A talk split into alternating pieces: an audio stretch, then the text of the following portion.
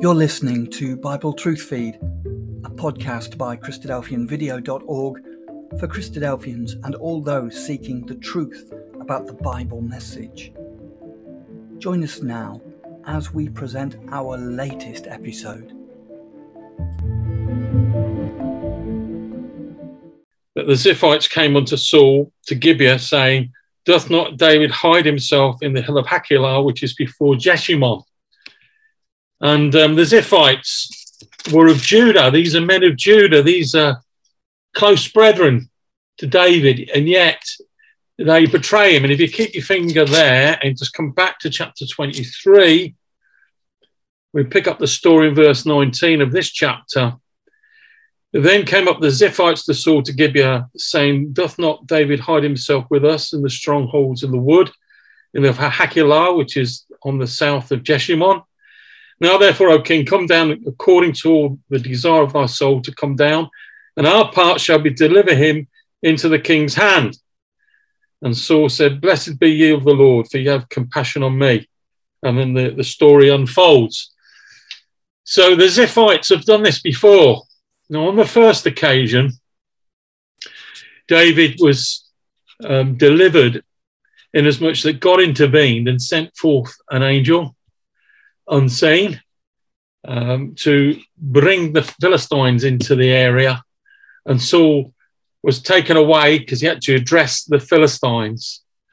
Uh, otherwise, David would have been in a real precarious position. He was actually uh, trapped uh, where he was, but uh, Saul had to withdraw. This is all of the providence of God and an answer to David's prayers. And then once the Philistines have been dealt with by Saul, we're not given the details as to what happened on that, but Saul returns um, from that and starts pursuing David again. We, we find him at Engedi, and you remember David was um, in the cave at Engedi with his men, and then Saul went into that cave, and David had an opportunity to slay him, um, but did not. He showed grace to him, mercy to him he would not touch the Lord's anointed. So you remember that incident there, um, that first occasion where David had Saul in his hand, but he spared him. Well, it was the Ziphites who really start all that process off. It's quite a long process, as, as I've outlined, but nevertheless, it was the Ziphites who said to Saul, Look, he's in this area, he's in our area. So, how sad that is that David should have brethren. You know, these, these are brethren of his own tribe, betraying him not once, but twice. And in a way, it's a bit like, uh, you know, those of Israel that ought to have known better when they knew of the Lord Jesus, um, but they, they would commit the Lord Jesus into the hands of the Romans that the Romans may deal with him. And so we have a little, just in that incident, in these two incidents, the role of the Ziphites very much like the enemies of our Lord Jesus, who ought to have known better, uh, and they were of his brethren. May not have been those of Judah altogether, but they were of Israel, and they should have known who he was and responded to him accordingly. But no, they would sooner him dead, and the Ziphites would sooner see David dead. Well, in both incidents, we, we read this name Hachilah, and uh, you have an opportunity there to look at that map. I'm sorry that the towns and the places are not in bigger text, but right at the top of the screen, you can see Jerusalem, I hope. And then you drop down Bethlehem, which is about four and a half miles away. So it gives you some idea of the scale. So we're not that far away, really, um, from Jerusalem. Um, you know, down there in Hachilah, which is obviously marked with a red spot. So, and you can see Ziph um, immediately to the, the, west of that. You could also see just uh, south of Ziph, Carmel, because between chapter 23 and uh, 24, 24 is when David spares Saul Engedi, We have 25, and 25 is about Nabal. Remember the story of Abigail and Nabal? And Nabal was a man of Maon, and David had protected his sheep, his flocks, his large flocks in that area. So you can see all, all this is happening in that area. But anyway, we better come back to, to 1 Samuel 26. And um, we read there in verse 4. And David arose and came to the place where Saul had pitched. And David beheld the place where Saul lay. And Abner and the son of Ner, the captain of the host, and Saul lay in the trench, and the people pitched around about him. So David comes down where Saul was. Um, just come back to that verse four. Um, David therefore sent out spies and understood that Saul was coming his very deep. Not too sure how that worked out. I mean, David had friends as well as enemies here. And thankfully, by the grace of God, he was told that Saul was on the hunt again. Um, and so then David sent men out to see exactly where Saul was. And then, having found his location, uh, he goes right, right to the heart of it. You know, I'm tempted to say right into the lion's den. You, you fully understand what I mean.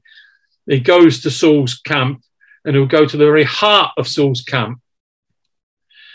So, completely different now. This to Engedi.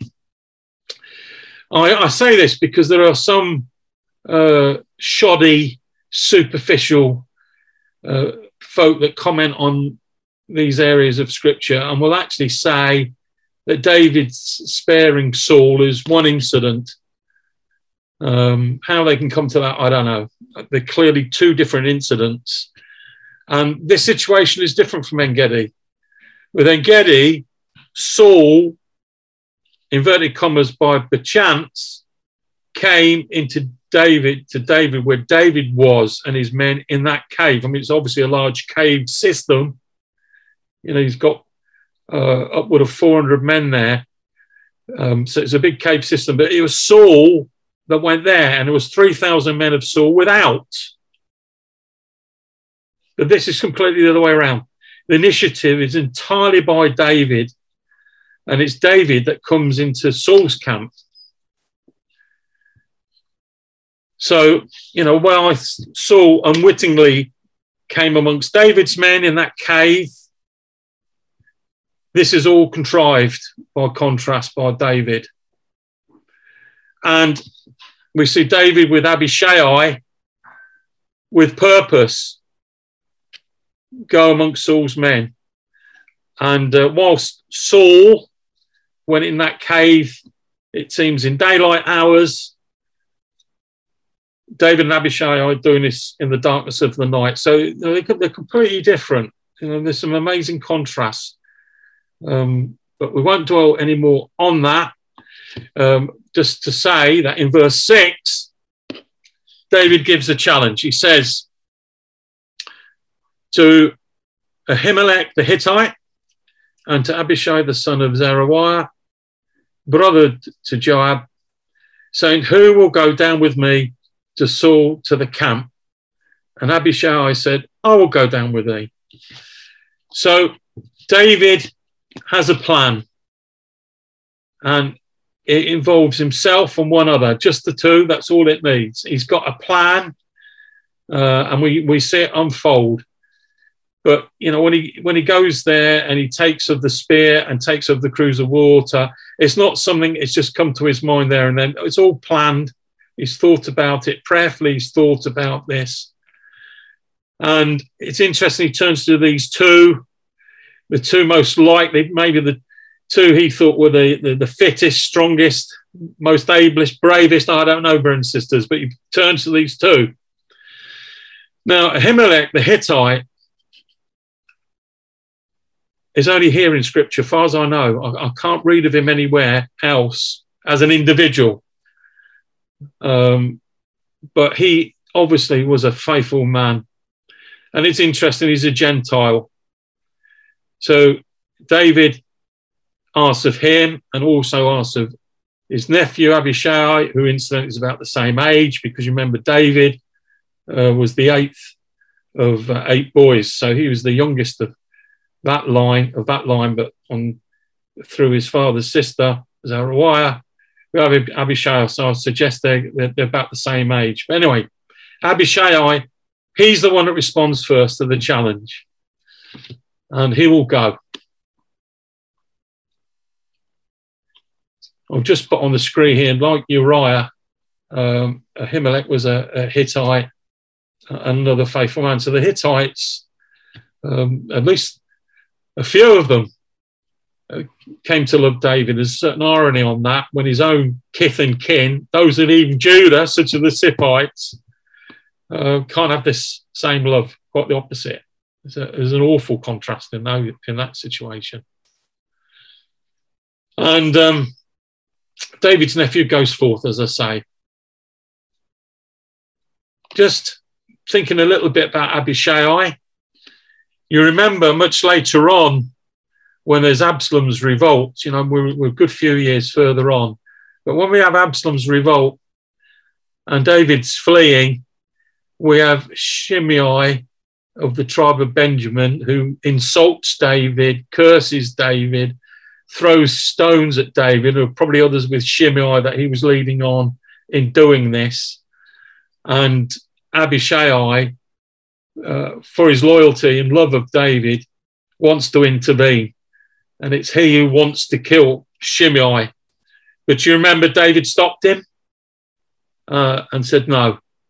Um, you know, this is my son that's waging uh, this warfare with me, and it's all of God. And let's leave everything into God's hands. And so he will he will leave Shimei. But Ab- Abishai was was quick there to, to intervene. And you know, there we have it. You know, why should this dead dog curse my lord the king? Let me go over, I and take off his head. And the king said, What have I to do with you, ye sons of Zeruiah? So let him curse, because the Lord hath said unto him, Curse David. Who shall then say, Wherefore hast thou done so? So he sees this cursing even as part of the punishment of God, and he's prepared to bear it. And amazingly, such is the charisma um, and the character of David, he's able to hold Abishai back, even though he's talking in terms of a dead dog and so on. You know, he's he's not talking calmly and, and necessarily rationally here. You know, his hackles are up, he's ready to go. But David calms him. And then when David returns to Jerusalem after the defeat of Absalom, Shimei comes on the scene again. And Shimei lays it all out, doesn't he? He tries to flatter David. He does his utmost to to turn things around because he knows his life is in peril. Um, and Abishai, he's still angry. He's still angry, and he wants to slay him.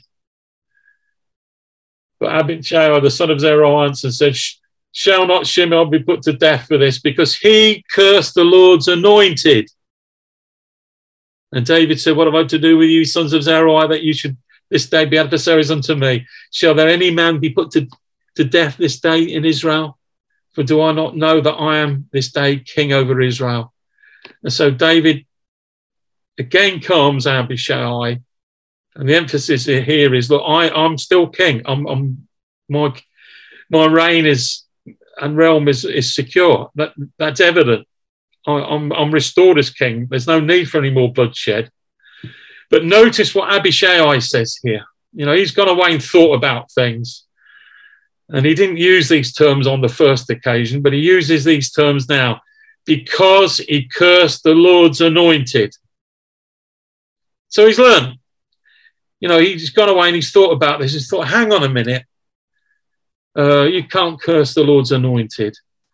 Um, I've been in the presence of my master twice with Saul, and he's made reference to the Lord's anointed, whereby no one could touch Saul and Saul was worthy of death in truth, and I would have done it, but no, I couldn't because he's the Lord's anointed. Well, hang on a minute. David is clearly the Lord's anointed in this situation. There is no other. There is no other. He is the Lord's anointed. I'll deal with this. So you notice how Abishai, he's moved on and he's thinking, but he's still wrong. He's still wrong you know his spirituality is, is not of the same level as David, which is uh, you know really close to being Christ-like. But to be fair to Abishai, and he's loyal to him all the way through, at the end of David's days, when he's not the man of strength, before he actually saves David's life, and I'll just round this off. Ishbi Benob, which was one of the sons of the giant, you know, we're going back to the days of Goliath again, aren't we? The weight whose spear weighed 300 shekels of brass in weight. He been girded with a new sword, thought to have slain David. But Abishai, the son of Zeruiah, succored him and smote the Philistine and killed him. And from there on, David was not allowed to go forth into battle. Um, Abishai intervened there, and this time rightly so. No protest from David, um, because we have no no anointed one here, or no one of the of the people of God for that matter. You know, this is a Philistine he's dealing with. So um, Abishai intervened, and and David was spared, and uh, it, it, mattered not for Ishbin Ben more fought him. So interesting character is Abishai. Reading of verse seven, uh, the pair of them go by night, and behold, Saul lay sleeping within the trench, and his spear stuck in the ground at his bolster. But Abner and the people lay round about him. So we're, we're told here that in this encampment, that Abner, who's the captain of the host, is close to Saul as he ought to be. Um, but the king is encircled. You know, the people lay round about him. So Abner's close to the king, but then there's a, a close bodyguard of men around Saul. And I suggest to you that the circles go out from there. So Saul is at the center, and Abner's right by him, and the toughest, strongest, most ablest, fittest men, they're there too uh, to guard Saul. So all that we can we can glean from that verse seven. Doesn't take too much imagination for us to realize that. But it's interesting that by the Spirit, we're told that his spear stuck in the ground at his bolster. Interesting that, you know, the Spirit should give us that added detail with respect to Saul. Take note, his spear is stuck in the ground, and notice it had his bolster or that which he was using for a pillow. So we've got to think now that here's Saul and he's got this spear really close to him, right by his head, right there. And we're being told that it's being pointed out to us by the Spirit. You know, mark that well. This is significant. Uh, so here's a, a, drawing of the scene, and um, the men in front of Abishai, they're not dead, they're asleep. You remember that we're told that they, they, a deep sleep fell upon them. It's the same expression, same idea as to when Adam uh, was asleep with the creation of Eve.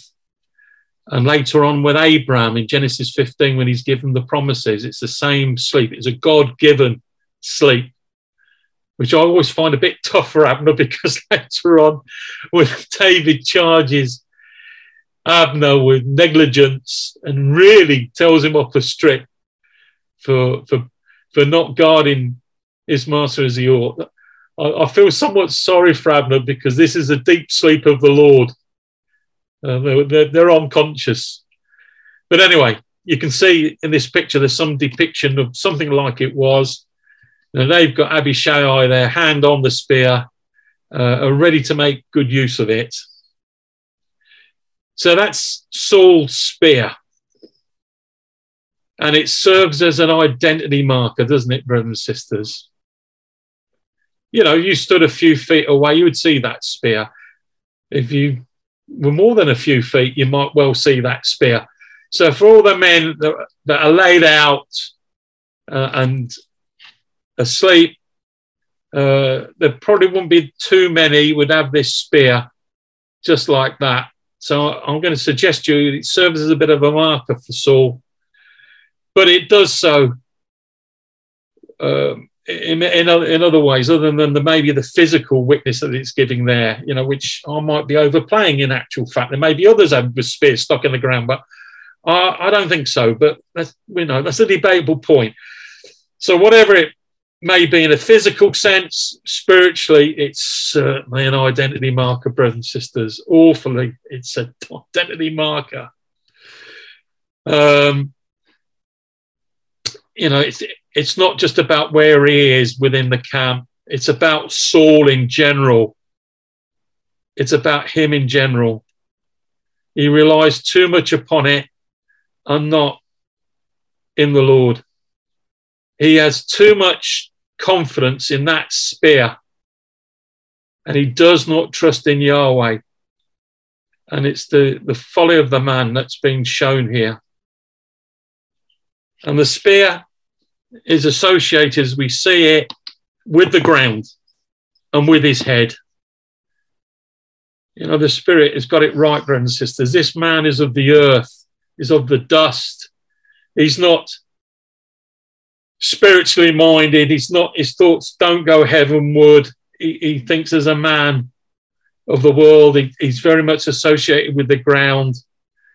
Um, this is what his head's about. This is what his thinking is about. He, he just thinks in the carnal way all the time, brothers and sisters. So it's right that we see this spear that's so often associated with Saul. We see it here, stuck in the ground, right by his head. Truly, we have a man here of the dust.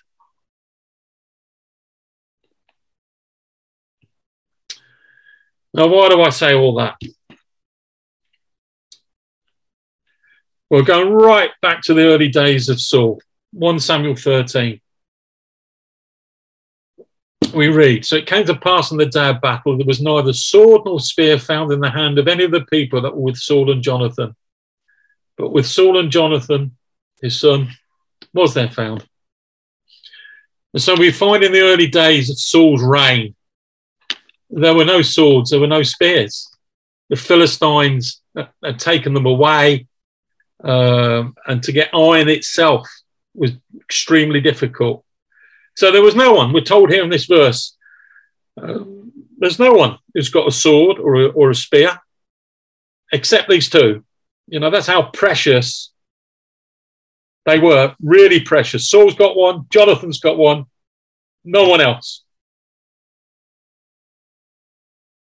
Now we come down to the days of Goliath and uh, I suspect the situation is much the same. And so Saul is too frightened to engage the enemy. And there's not one in the whole host that will go out before Goliath. And he's gone out day after day after day. He does it in morning when the morning sacrifice ought to be offered, and he does it in the evening when the evening sacrifice ought to be offered. The two burnt offerings, the daily offering, which talks of dedication unto the Lord. And this Philistine comes out and he curses Israel and makes light of Israel first thing in the morning at that very time of sacrifice. And he does it again in the evening. And he does it one day, two days, three days, four days, five days, six days. He does it 40 days, brethren and sisters. And not one, not one, not even Jonathan, sadly, not one had the courage or the faith to go forth. But when David goes forth, he had no spear, he had no sword, he had his sling and five stones. But look what David says to the Philistine Thou comest to me with a sword and with a spear and with a shield, but I come to thee in the name of the Lord of hosts, the God of the armies of Israel, whom thou hast defied. This day will Yahweh deliver thee into my hand, and I will smite thee and take thine head from thee, and I will give the carcasses of the host of the Philistines this day unto the fowls of the air and to the wild beasts of the earth, that all the earth may know that there is a God in Israel. So David, this youth, may have only been 14 or 15, some say 17, I think younger. In his youth, stands up and he says these words. And a bit more, and sisters. And all the assembly says, and all this assembly shall know the Lord saveth not with sword and spear, but the battle is Yahweh's, and he will give you into our hands. And so here's, you know, a contrast between David and Saul. You know, these things might have been precious in the land of Israel, but to David it was of no consequence. Faith, faith is what is required, and he had faith. He had it, brothers and sisters. And so he could say these words to Goliath and say these words in the hearing of the nation, in the hearing of Saul, that Yahweh saveth not with sword and spear.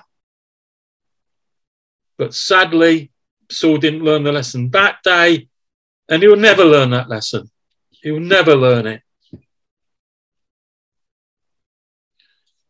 And uh, David, you remember, um, is allowed to come before Saul in, in quieter times uh, into the palace. And because David was just a brilliant musician, he could play soothing music and calm Saul when he was restless and agitated.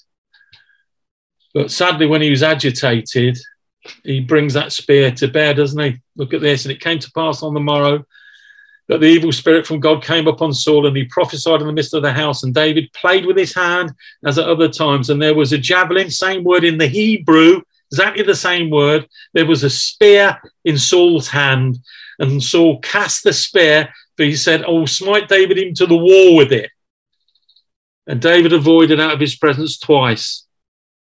And I think what that means is that Saul threw it the once, and David managed to avoid it. And then Saul still running in anger, picks it up again, and a second time he throws it. And David misses it the second time. But this is Saul taking matters into his own hands in an ungodly way, of course, and it's his spear. That's 1 Samuel 18. We go into the next chapter, and it happens again. And the evil spirit from the Lord was upon Saul as he sat in his house with his javelin, with his spear in his hand. And notice how we've got him. He sat there with his spear in his hand as if he never let it go. He sat there in his house with his spear in his hand. And David played with his hand. So one's got a harp in the hand, one's got a spear in the hand. There's your two different men. And Saul sought to smite David even to the wall with the spear. But he, David, slipped away out of Saul's presence and he smote the javelin into the wall, and David fled and escaped that night. So you now see he couldn't throw it a second time because it's lodged into the wall. So a little bit easier for David. He only had to duck the once. Oh, God's looking after David, isn't he? God is looking after him. That spear's been thrown at him three times, and he's managed to avoid it. But this is the spear by which Saul seeks to make progress in life and to protect his realm and all that is his. He deals everything through his spear. I mean, there's later on in the in the account, he gets annoyed with Jonathan, and he says, "Wherefore shall he be slain? What hath he done? You know, this is Jonathan to Saul now. You know, what, says Jonathan, he, he bravely speaks up to his father, he says, What has he done? Where, wherefore shall he be slain? And what happens? Saul cast the javelin, cast the spear at him to smite him, whereby Jonathan knew that it was determined of his father to slay David. And what the Spirit doesn't say there, but might as well have done, if need be, he'd kill his own son as well. Such is his madness. So, what I'm showing you here from these scriptures, brothers and sisters, if you haven't noticed it before, that Saul, when he seeks judgment and wants his will to be upheld, he does it always through his spear. He never turns to God in prayer or seek another way. he takes it upon himself to throw the spear, and he'd even throw it at his son Jonathan. And you put those two men together, Jonathan and D- David. What, what characters, brothers and sisters?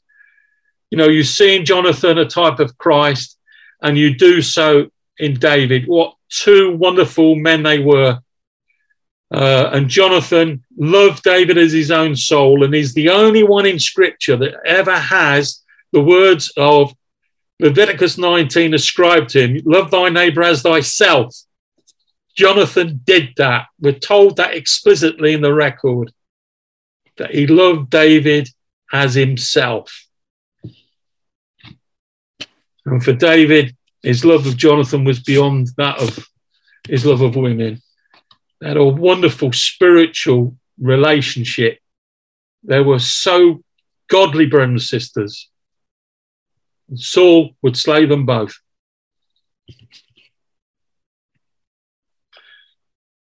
Now, when Saul is killed on the battlefield, sadly with his son Jonathan with him, like to talk more about that, but I won't be, I better not be sidetracked. Maybe in discussion we will. You remember that the Amalekite comes on the scene, comes before David, and talks of his enemies being defeated. And he presents the crown of Saul to David, thinking that he would gain some reward. Oh, he got that seriously wrong, didn't he? And he, Amalekite, doesn't he know anything of the history of the Amalekites regarding what's written in the, in the Exodus 17 and what was said of Samuel to Saul? and what happened to Agag. You know, Saul wouldn't slay him, but Samuel certainly did. Did he not know? But anyway, this fool comes before David thinking he would get a reward, and of course he doesn't get a reward. He, uh, he loses his life. But look at look how what he says. Um, he says, you know, uh, um, oh, I've got a little bit ahead of myself. Sorry, there's this verse, and I'll get to that. Sorry. Uh, when Saul heard that David was discovered and the men that were with him, now Saul abode in Gibeah under a tree in Ramah, having his spear in his hand, and all his servants were standing about him. Sorry, I'll just deal with this quickly. This, there's this little verse tucked away in the historical record, and it just says, you know, messengers come again and say, oh, look, we found where David is. And when they go and find Saul, he's in Gibeah, he's under a tree, but notice he's got a spear in his hand. So there it is, spear in his hand. Now, let me get back to the Amalekite. Because the young man says to David, and this is all rubbish, by the way, this is all fabricated nonsense. The young man said to him, I happened by chance to be upon Mount Gilboa. Behold, Saul leaned upon his spear, and lo, the chariots and horsemen followed hard after him. Well, you know, I don't know whether this story is just uh, in its uh, design. You know, God has overwritten it really because um, it, it's interesting little detail he puts there that Saul leaned upon his spear. Um, now, what he's suggesting is that you know he's wounded, he's grievously wounded you know, he can barely breathe and he's holding himself up with his spear to get breath. That's the picture I think he's trying to paint. But isn't it interesting that he talks in terms of Saul leaning upon his spear? As I say, I think the whole account is rubbish, but nevertheless, this is his story. And that word lean, there it is, occurs 22 times in scripture. And it's in this proverb Trust in the Lord with all thine heart and lean not unto thine own understanding. In all thy ways acknowledge him, and he shall direct thy paths. So let's just pause there for a minute. The wise man Solomon by the Spirit says, Trust in Yahweh with all thine heart, trust in him. Lean not to thine own understanding. In all thy ways acknowledge him, and he shall direct thy paths. Now, he learnt that from David, his father. he learned that from David. And he says those words under the influence of the, the Spirit from on high.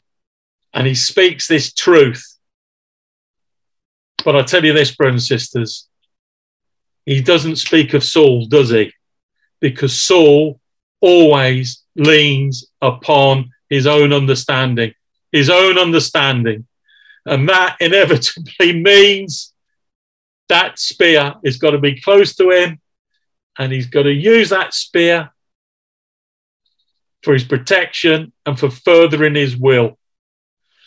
Um, sorry, I, I uh, got a bit mixed up there with those verses. I do apologize, but I do hope it's come over to you nevertheless that we see Saul so often with his spear. Uh, and even when a messenger comes and tells him where David is, there he is under the tree, Gilboa under the tree with a spear in his hand. And almost, I, I feel like the spirit is almost having a bit of an ironical uh, twist on it here, a bit of a, a sense of humor almost. That this Amalekite should say, Behold, I saw Saul leaning on his spear. Yeah, and it was the death of him, brothers and sisters. It was the death of him. He didn't trust in the Lord. That's his big mistake in life.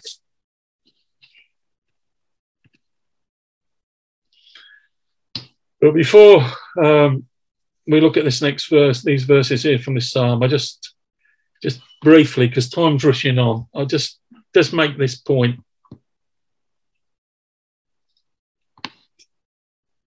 Is there a spear in our life? You know, do we have a spear that we turn to rather than the Lord? Now, that may be our own intelligence, our own ability to think of our way out of a problem or a situation that's difficult, our own intelligence, our own wit. Is that our spear? Uh, our own cunning, dare I say, put an evil spin on this now. Uh, our own guile. I hope not. You know, David, unfortunately, with the matter of Uriah, he, he went that way, didn't he? It was not typical of the man, but he went that way. Um, and all the tragedy that unfolded from that, he, he, he became a man of guile. Do, do, we go that way? Is it our intelligence? Is it our own wisdom? Do we lean on our own ability? Is that our spear, brothers and sisters? Or is it the fact that we're, you know, we're quite well well off? You know, I think most of us can't say of all because certainly we've got Iranian brothers and sisters uh, in our ecclesia. Uh, they've got very, very little, and we've got some elderly that are struggling too. So I know it's not true of all brothers and sisters, but there's so many of us, and I include myself in that group within Christadelphia, uh, that are reasonably well off. So perhaps when it comes to the fuel crisis and it's on the news, it doesn't worry me so much as perhaps it would do others. Uh, who, who knows? I might get more anxious come into the year. Maybe you'll get more anxious come into the year. But either way, you know, is it our wealth? Is it that which we have materially, the comfort of our home, the security of our insurance policies? What is it? Are those things, in effect, uh, too highly prized and too, uh, too highly thought of? In effect, do they become a spear just just an exhortation on that, and only you can answer it. And you know, I'm raising that to myself, and time and time, I, I think of this. You know, where is my trust? Where's my confidence? You know, you can be wealthy, of course you can. You can be bright and intelligent. I can think of half a dozen bright and intelligent brothers and sisters, no problem, within the book. Think no further than the likes of a Daniel or a Solomon, uh, or a Joseph, you know, straight off. We, we, nothing wrong with intelligence, but if we trust in it, then we do so to our folly. Nothing wrong with riches. Daniel likewise, Joseph, there are plenty of them are rich. Um, Joseph of Arimathea, I, you know, we can go on. No, no problem. As long as we don't trust in riches, which Paul says by the Spirit in, the, in his letter to Timothy, are uncertain. Don't trust in certain riches. Don't do that. Trust those of you that are rich that are in Ephesus. Trust in God. Rather, if you are rich, be ready to distribute, to communicate, to give, to have a wide hand to those that are need. There's, there's the exhortation. You know, what is the spear? Well, David, in this Psalm 35, in this psalm, we know was given during these times of troubles when David is being hounded by Saul, which was over a period of years, brothers and sisters, not weeks, not months, years, long, long time. Um, so I'm not quite sure what particular point in that experience David gave this psalm, but I think it was round about the time of the, the, the difficulty at Engedi and, and the difficulty that we have here in 1 Samuel 26. It's, I think it's more likely to be around that region. And Lord, he says, plead, plead my cause, O Lord, with them that strive with me, fight against them that fight against me, take hold of shield and buckler, and stand up for mine help. Draw out also the spear. Stop the way against them that persecute me. Say unto my soul, I am thy salvation. Let them be confounded and put to shame that seek after my soul. Let them be turned back and brought to confusion that devise my hurt. And in this prayer, David, in this prayer of Psalm 35, which is against this background of oppression and the hounding of Saul, he asks God to be his warrior. He asks God to stand up and fight for him, God to take the shield, the buckler, and to draw out the spear. He he would stand back, confident that God would intervene and watch over. And God did, time and time again, God did. So David has God as his spear. Right, verse 8. Then Abishai said to David, God hath delivered thine enemy into thine hand. This day now, therefore, let me smite him, I pray thee with a spear, even to the earth at once, and I will not smite him the second time. Look, he's, he's delivered. God has delivered you. At least he's using the terms of God now. He's trying to put a godly spin on this, isn't he? It's not just his thinking. You know, God surely has brought this about. It's your my opportunity for you. God has done this. I'll do it. I'll do it with this spear. I'll just thrust him through the once. I won't need to do it twice. I'll do it now and Abishai, even in this, is learnt, you see, because before it was a question whether David would kill him in the cave. Well, they know David won't do it. But here it's a question, well, maybe I'll do it instead. And uh, ironically, you'd use the spear belonging to Saul. And David said to Abishai, Destroy him not, for who can stretch forth his hand against the Lord's anoint, anointed and be guiltless. And David said, Furthermore, as the Lord liveth, the Lord shall smite him, or his days shall come to die, or he shall descend into battle and perish. The Lord forbid that I should stretch forth mine hand against the Lord's anointed. But I pray thee, take thou now the spear, that is it, that is bolster, the cruse of water, and let us go. And that's what they did. So um, you know, Abishai thinks he's learned something from the previous occasion, um, but he hasn't really. You know, David's not going to let him do it. And David says, Look, the Lord may slay him. He might die a death, as we would call it, natural causes, brothers and sisters. Or he may be killed in battle. But you're not going to do it. I'm not, not going to do it. We're not going to touch the Lord's anointed. And of course, out of those three things that David puts forward, we know in the end he's killed in battle. Um, it's just interesting how David views things. I'm not going to touch him, leave it all to the Lord, and the Lord would, will deal with it one way or another. It could be this way, that way, or even this third way. But God will do it. We will not. Recompense to no man, evil for evil, says the apostle. Provide things honest in the sight of all men. If, if it be possible, as much as life in you, live peaceably with all men. Dearly beloved, avenge not yourselves, but rather give place unto wrath, for it is written, Vengeance is mine, I will repay, saith the Lord. And the apostle there quoting the words of Moses, or the words given to Moses in Deuteronomy 32.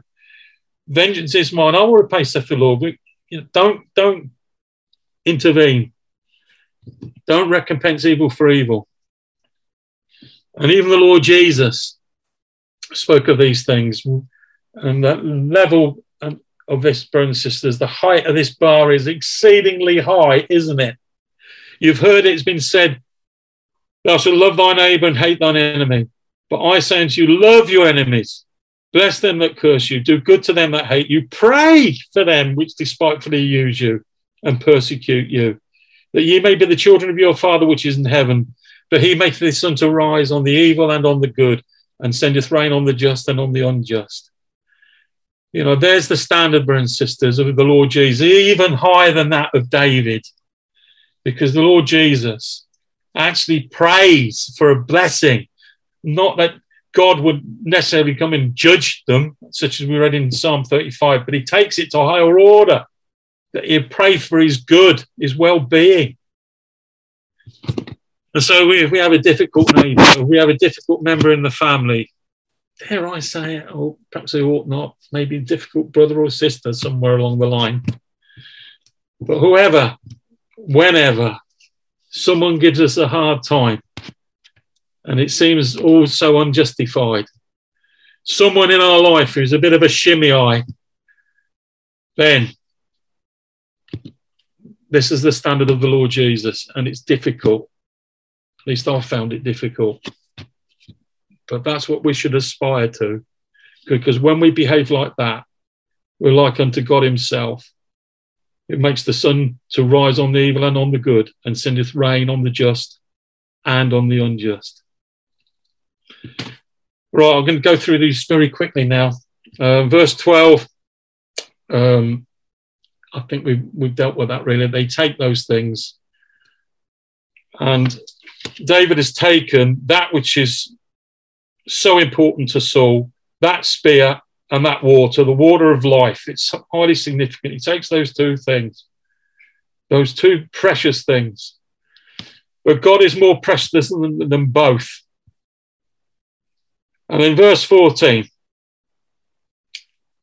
from a safe distance, David cries out, Answerest thou not, Abner? Who art thou that cries to the king? Art thou not a valiant man? Who is like to thee in Israel? Wherefore then hast thou not kept thy Lord the king? For there came one of the people in to destroy the king thy Lord. This thing is not good that thou hast done. As Yahweh liveth, ye are worthy to die, because ye have not kept your master, the Lord's anointed. Now see, where the king's spear is, and the cruse of water that was at his bolster. Wow, can you imagine the shock, the horror for Abner? More ways than one. Great shock and horror here. You know, it's the king's spear. If you ever wanted a token of the man's life, it's the king's spear. There's nothing, nothing that Saul holds more precious than that stupid javelin. There it is. And then Saul wakes up. Saul knew David's voice and said, Is this thy voice, my son David? It is my voice, my Lord, my King. Wherefore doth my Lord thus pursue after his servant? For what have I done? Or what evil is in mine hand? Now therefore I pray thee, let my Lord the King hear the words of his servant. If the Lord hath stirred thee up against me, let him accept an offering if they be the children of men, cursed be they before the Lord. For they have driven me out this day from abiding in the inheritance of the Lord, saying, Go serve other gods. Now, therefore, let not my blood fall to the earth before the face of the Lord. For the king of Israel was come out to seek a flea, as when one doth hunt a partridge in the mountains. There's a lot there, brothers and and I just can't do it justice, so I'm just going to move over, really. Um, Saul knew full well that was David's voice. But notice David in his humility says, Look, you've got reason for coming after me. There's a justified cause, I'll provide the offering to God. I'll make it good with God. Um, I think there was Psalm 7, but we can't go there now. Um, but you've been listening, Saul, to, to wicked counselors, uh, and he had been. He'd been listening to the likes of people like Doeg. Then, in effect, they're driving me out and they're driving me into the nations of false gods. Are they saying that I must serve them? No, in effect, that's what they're, wanting him to do, but that won't happen with David, of course, where, wherever he is.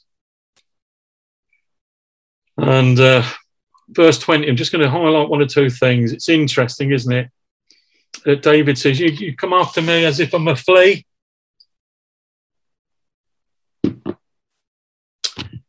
You know, that's an amazing comment. You know, a flea um, it's not the most pleasant of creatures, is it? It's a horrible parasite. Uh, for someone to have fleas, they're in a pretty poor state. Awful horrible. But the flea, as you know, has this great ability to jump and go from one place to another, to another, to another. And that's what it was for David. He was going from one place to another to he was just moving from one place to another. And sometimes he had to move real quick, just like a flea, from there to there to there. And he said, You just like you're treating me like a flea, like I'm a parasite. You want to wipe me out like a flea, like I'm a parasite. I'm nothing more precious than a parasite, a flea. And you're causing me to jump here, there. You know, it's just a lot in that choice. Um,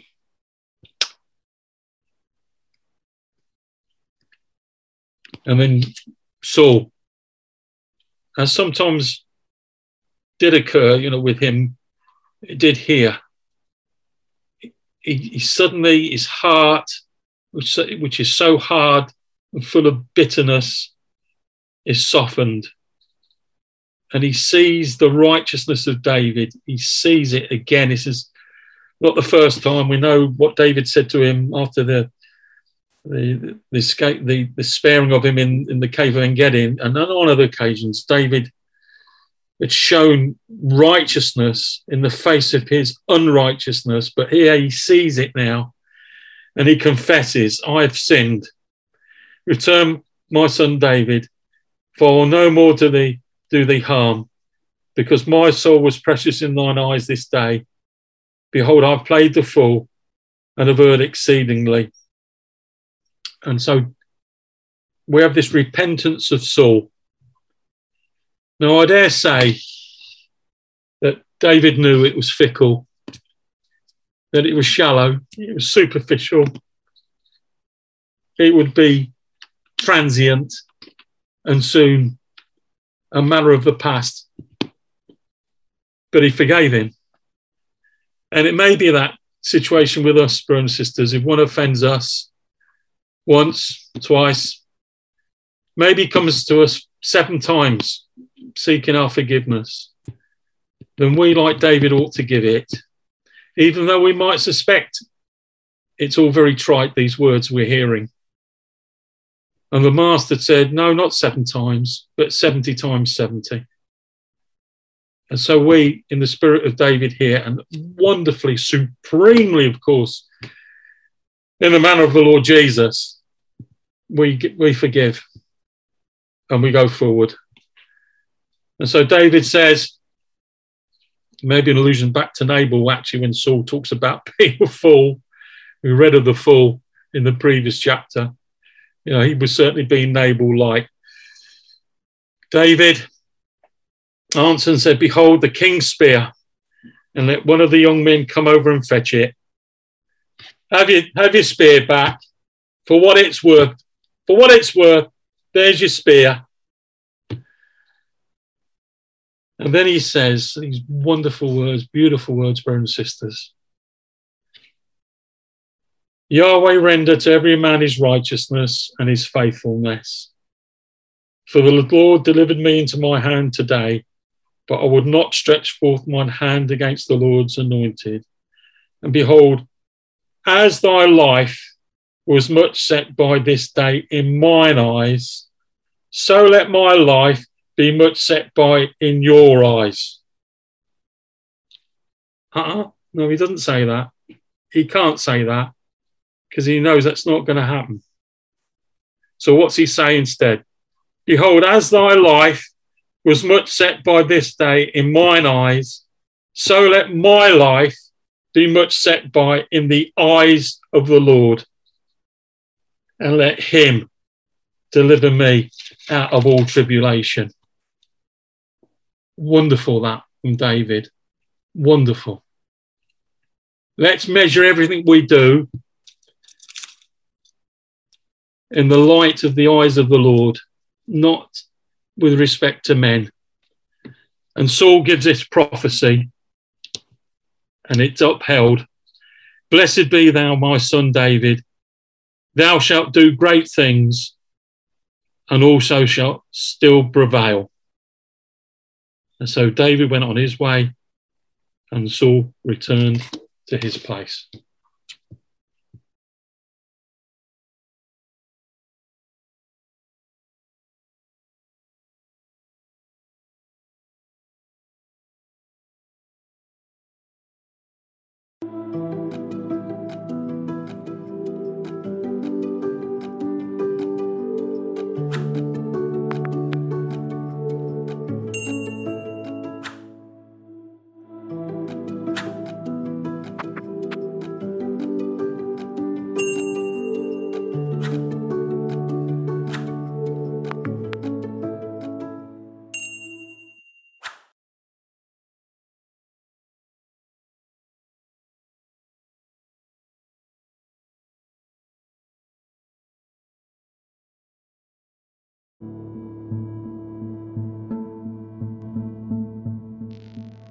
Thank you for joining us. We hope you found the episode helpful. Don't forget, most of these episodes are also available as videos on our video channel, cdvideo.org. So head over and take a look. If you have any comments or questions or suggestions, please get in touch or leave us a voice message. We love to hear your feedback. You can email us at bt f at cdvideo.org. If you enjoyed the episode, then please share it with others. Until next time, may God bless you in your studies and your walk towards God's kingdom. Amen.